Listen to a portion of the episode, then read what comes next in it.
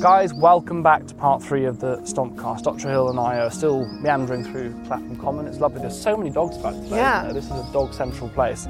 Uh, Rolo isn't actually with us uh, today. it's probably a good thing to be causing carnage right now running around. So, so far, I know we've talked about a lot, guys, and I hope that, you know, it's kind of made sense the, the kind of direction that, we, that we've taken or the stuff that we've said. What we've kind of tried to go through is that period of like reflecting on how I felt before taking medication, you know, what led me to making that point of feeling, gosh, I'm so, I'm really struggling. I'm in this really difficult spot and kind of picking up that phone, making that starting point, going through a few difficult weeks, and then having that long period of stability in my life, to be honest. And then I guess the question is raised, and actually, quite a few of you asked me on the comments in my Instagram posts about coming off medication is, well, why? If you feel good and you felt stable, why did you come off?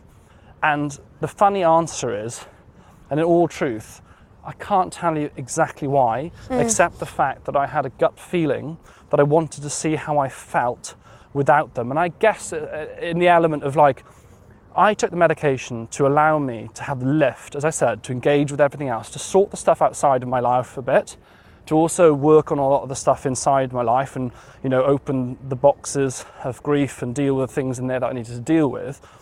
And now I kind of wanted to see, well, well has that worked? And so we made a decision. Actually, it was at, towards the end of last summer to do a very slow taper. You can do tapers coming off medication um, at different paces. Um, I think I was on like 100 milligrams, and I kind of slowly worked my way down to stopping. And I stopped on the 11th of, of February. Mm. So a really long taper, and depending, like you kind of said, is the higher doses you might, or for different Yeah, people, or different yeah. sensitivities, whatever. But generally, you know, you agree a tapering amount over a certain amount of time. You're reviewing it as you go, and so Yeah. on.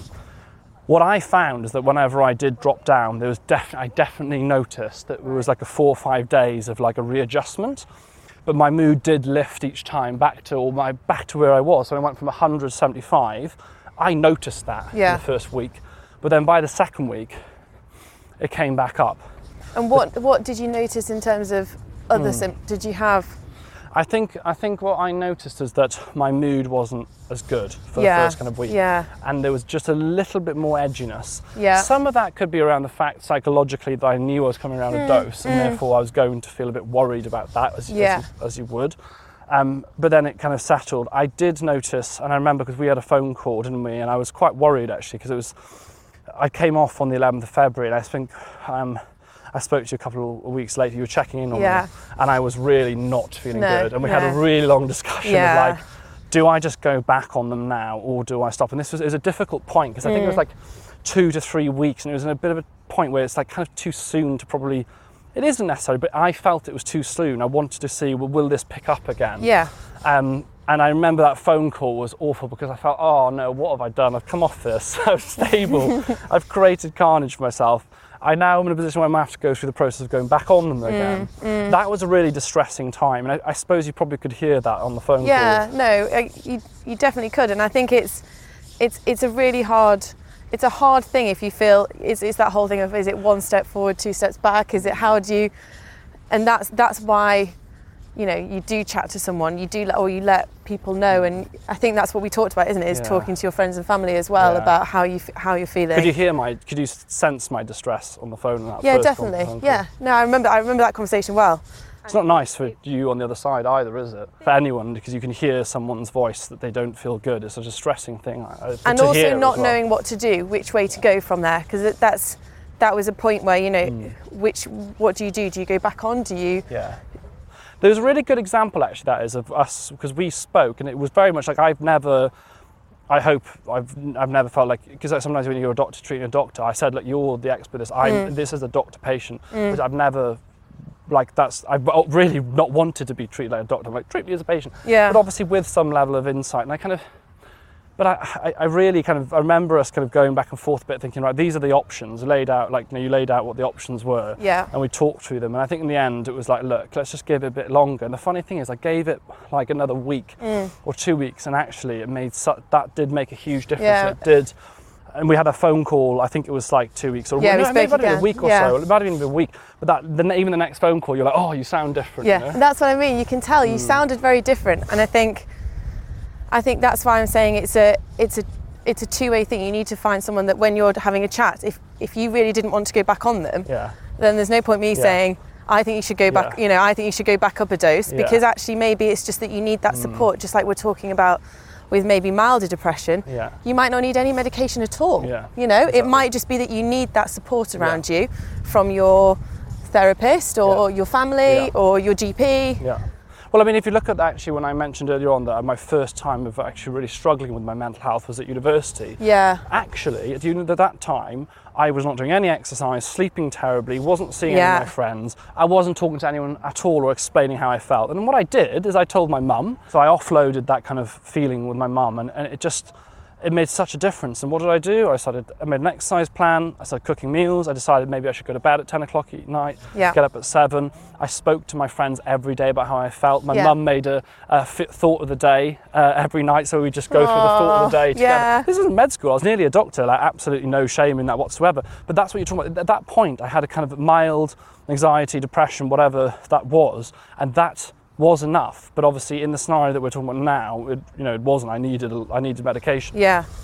But going back to that th- that point, then, so we made, kind of made that decision. Look, let's, you know, let's let's persevere. And it was scary because I was like, oh God, I'm gonna, am I going to?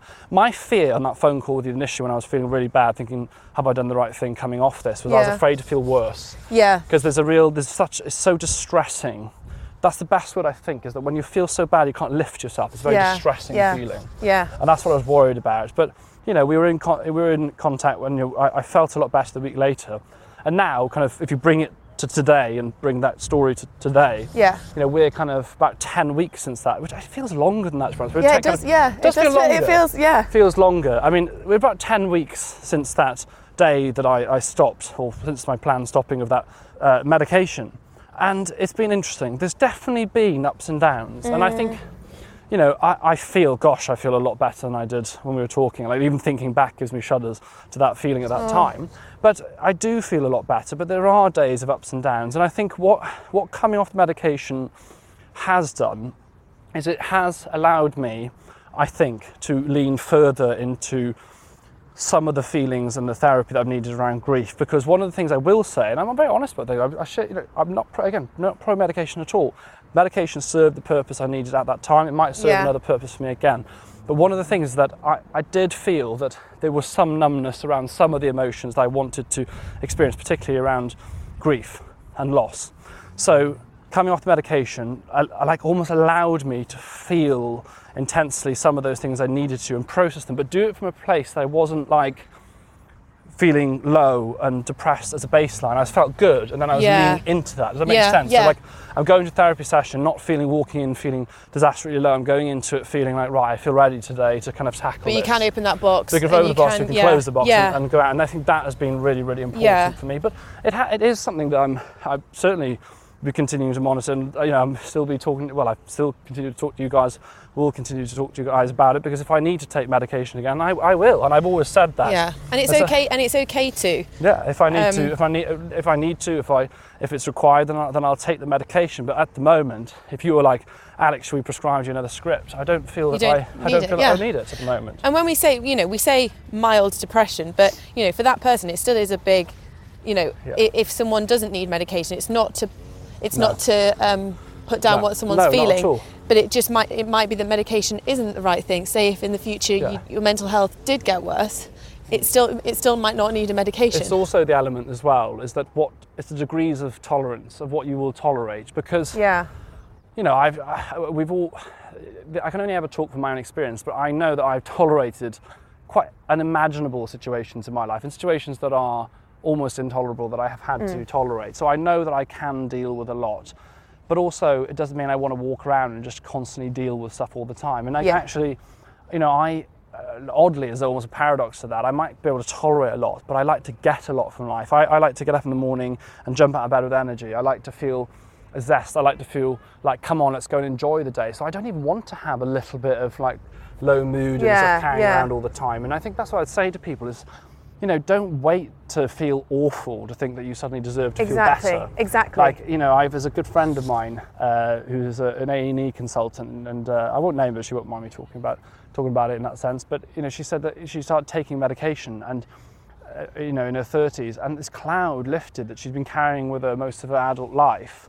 And it was like, wow, like the world is just clearer. Like this constant low level, just like mehness that kind of Yeah. follows you around, Yeah. around. And life is so short, you know, if you don't feel, if you feel that it's constantly just greyed out a little bit, then don't you don't have to tolerate. You don't have Yeah, to wait d- to yeah. the point of me on the phone, be like, "Help! I feel awful." You Yeah, can go. You know, you should. I think you really should deal with things at the early point. and that's my.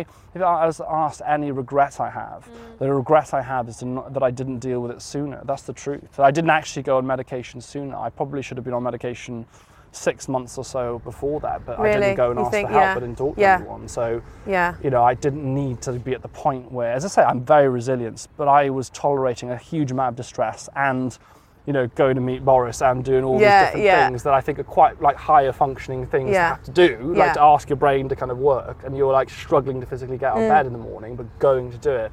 It's exhausting. My friend at uni said that she likes to apply the the motto of what would you regret more? Mm. Because regret is quite a strong emotion. So will you ever regret going to your doctor and having a chat with them Mm. about mental health? Or will you ever regret, you know, trying to do all these extra things to improve your mental health? No, you're not. You're not going to regret it. So Mm. just go and see someone or go and chat to someone or do those things to make you feel it's better. It's very true because, like, you might go to your doctor and go, sit down, talk to them. You suddenly feel a weight off your shoulders and actually go, well, actually, that plus a little bit of the advice they've given or some of the routes and avenues I'm going to try is all I needed. Yeah. But if you just continued, so if you have like one day that's 10% worse than it could be, times by multiple days, that's a lot of general Mm. Yeah, badness that you yeah. don't need to experience. Exactly, and you don't need to be going through that. And there are loads of little changes that you can make. So Michael Mosley's got a really good podcast, and I think it's I think it's just one thing, or I may, may have remembered it wrong. And it's like a 15 minute podcast. It's just 15 minutes of him chatting about one thing that you can do differently, whether it's going for a walk in the morning, or trying to do something with sleep, or changing something in your um, diet, or something like that. And it's just those little things. You're not you're never going to regret trying them. So whether it's you know all these little things, just do them and see. And, see. and also, it's it, it's try them, but apply discipline to do them long Yeah. enough to work. Like yeah. we, you know, people and and people go, Alex, but you know, just going for a walk is that going to fix? Is that going to fix your mental health? Well, first of all, there's almost no problem that's made worse by going for a walk. No. That's always a good start. A- And secondly, that one walk, no, I don't. Although actually, I argue some of my worst days are turned around by a walk. But if you go along with that idea, Yeah. one walk won't fix it. No, Yeah. but doing that for six months, you might find that it does. Mm. It'll give you increased confidence, your movement, the Yeah. benefits for your heart, the benefit you might bump into, you might make a friend that you never thought you were going to make Exactly. going Yeah. outside. And, you, and- and yes, but so it's, it's committing to little things, but doing it for a sustained period of time. And it is the same with medication as well. Taking one tablet of, of sertraline is not going to change everything. It is, there is an element of sticking at it Yeah. and allowing almost that process to happen and to Yeah. see where it takes you to then see where you're at. And, and again, even then, I wouldn't even stop at that. Just taking medication is not going to solve No, your life. no. It, it really isn't going to solve your life. It's a combination of It's, everything. that is one small. I, I use the uh, anecdote of it is that one piece of the jigsaw that you combine with all the other pieces that gives you your picture. Yeah. And sometimes, for some people, right in the middle of that picture, there's a missing piece, and it, that piece might be the medication that Yeah. slots in there, and all of a sudden that puzzle is complete, and the puzzle might change. It might Mm. evolve, it might change, and you might not need that piece anymore. But Mm. sometimes it is it, it really is that that key piece doesn't Yeah. it and, and so I, I just think for anyone listening you know if you're if you're listening to this thinking you know and, and you do you, you hear things oh god maybe that is me you know deep down you know i'm not facing this but actually god it does sound a bit like me maybe i do need a bit of help maybe it isn't medication maybe it is don't wait just go and speak Yeah, to the doctor you might get the doctor come i don't want it fine And just another thing, just to add in, if you can't get through to, if you know, lots of people say I can't get through to the doctor. If the, if in that period when you're feeling down, there's so many other, Mm. you know, ways that you can access help, and the NHS talking therapies, it used to be IAPT, um, improve, improving access to psychological therapies. You can you can chat to someone Yeah. on there as well, well. Silver Cloud now is one, Yeah. of the, one of the main ways. I mean, it's free to access. Some areas you have to go through your GP. Other areas Yeah. you just access straight and it's just online. self-referral, yeah. Self-referral, Yeah. online, um, online CBT. There is a lot of different sources of support. So, as I say, I mean, generally we put it in, in the show notes. But if you're if you're a younger person, so under the age of 25, check out your, your Young Minds. I think they're Yeah. probably one of the best places to go to get Yeah. support. Um, and check out Mind as well. They'll point you in the right directions. Also give you advice sometimes of how to talk about things to people. So a bit of advice about how yeah. do you talk to your GP, Yeah. how do you raise a, an issue uh, like this, and, and where to go. Young Minds is also a great place for any parents as well. There's a lot of advice there for parents and teachers as well. Mm. If, if you're a parent listening and worried about someone that's younger that's struggling with anxiety. So we're going to do our health fact of the week. So according to the Priory Group, one in six people in the UK uh, say they have experienced common mental health problems like anxiety and depression, but 61%, 61% of those people experiencing symptoms don't access treatment. And there's been a few studies actually with very similar um, outcomes and percentage that, that over half of people who are distressed with their mental health, despite distress, don't get help. Which goes back to our point before. Like if my ankle is giving me hell and I can't walk Mm. Yeah. and I'm you know, everyone's going, what's wrong with your ankle? I do actually have a bad ankle fit, so I, have to look- I need to go and get it sorted. No, I do actually get my ankles.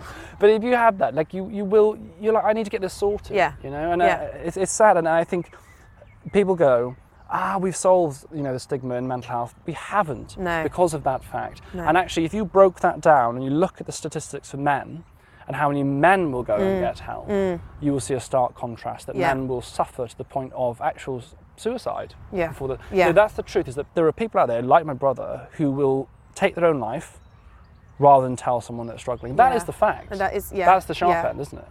And it's the worst, and, and you know, it's, it's horrible. I say, like, for my, um, you know, when my brother passed away, I, my family GP I've known all my life, and he came up the drive first thing in the morning, and he was distraught. Mm. It impacts, you know, I say it's like that pebble dropping in the bucket, and the ripples go wide. I mean, his life, you know, he's passed away sadly now, but it, you know, he, his life. You know, all of a sudden, this thing has happened. It's Yeah. not just a Yeah. family; it's Yeah. the ripple effect. I mean, you care about your patients. You know, if this it's distressing for you, you're yeah. a human being. Yeah. aren't you? Yeah. You're human. In addition to that, 98% of people surveyed agreed that people with mental health issues experience stigma. So pretty much everyone agrees that, um, which is pretty sad, but not really surprising. Maybe that's the sad part of it. So if you're part of the 61% currently not seeking help for whatever reason, maybe it's because of stigma, please speak to somebody. Yeah, it's kind of like, it's that point, isn't it? It's kind of like, at the end of the day, you are the person that have to live with yourself for 100% of the Yeah. time for the rest of your life. So fundamentally, if you need to do something to look after your health, whatever that is, then then do it because you are only the, the only person that's Yeah. with you the whole time. Forget the yourself. stigma. Yeah. And as well, if you help yourself, and then just think if there's you know sixty percent, think about how many people around you in a room right now, or if you're on this common now. Think how many other people are suffering. So if you do it, and then if you maybe even if you share it, it's you know you don't have to share it. Hmm. But if you tell someone, you know, I went to my gym, and someone might go, yeah, do you know what? I've been feeling really down recently, or oh my sister has, Hmm. or oh my dad has, or whatever. It, it's like a ripple effect, just like positivity spreads Yeah. positivity, making people aware of something. Yeah, hopefully. Just it, and, and, and I guess it goes back to the point. Like if I if I knew that uh, producer Charlie was struggling and suffering at the moment, if you're going through something difficult, that would be distressing for me to know that you're going through something difficult, especially if I know you're not getting help for it. Mm. Yeah. So think about imagine your friend suffering or your mother or your Exactly. friend, and think would you want them to suffer and not get help? Yeah. So Yeah. why do you want to do that to yourself? yeah, What would your mother think about you if she knew you were Yeah. suffering? So I think that's a really important thing to, to, to think about. And also, you know, the point of raising awareness, join Post Your Pill, the campaign. And it's not just for people, I, I don't take medication anymore, and I'm still doing Post Your Pill Mm. on the first of the month, every month. You don't have to take medication. The point of Post Your Pill is an anti-stigma campaign, whether you take medication or not. You might Yeah. have a friend that take medication, you might actually not take medication, you have therapy, it doesn't matter. Use the hashtag, get involved, talk about the ways you look after your mental health, and destigmatize uh, mental illness. Thank you so much for joining me. Thank Uh, you. Let's have a, let's have Thank you. Thank you so much for looking after me. Oh, that's Um, okay. You know, you know, the, the carers need caring as well. Yeah. And, uh, and uh, I've been very grateful for, for, for everyone at Grafton Square uh, Medical Practice. I've had a, you know, been really well looked after. And I think, uh, you know, I think GPs get a tough time. I think the doctors and the nurses in the NHS have a really hard time at the moment. Mm. You know, and I I'm very grateful for it. You know, I'm incre- I, there's a few times that the NHS saved my life. One of the one of which is with this, with the medication. The other Mm. time is when I nearly died of sepsis, and St Oh. Thomas's Hospital saved me. Um, so I owe my life twice over at least to the uh, to the NHS. Uh, so I'm very very grateful indeed. Anyone that's listening to this and been affected, as I said, please check out the show notes. We've put uh, links in there. And again, just to reiterate, uh, I'm very lucky to have uh, Dr. Hill on the podcast. I've shared my story because I want to share my story, and I'm very grateful to have your uh, your perspective. But we are not giving treatment advice, as well we never do. It's about you know individualised treatment. Speak to your doctor. If you do want to learn more about mental health and looking after your mind, the Mind Manual will be out now. Um, if you're uh, younger or you've got a younger person in your life, a better day is out as well. So check out the Mind Manual from any good bookshop. Again, I don't know what that means, but a good bookshop. Take care, everyone. Look after yourself. Happy stomping and goodbye.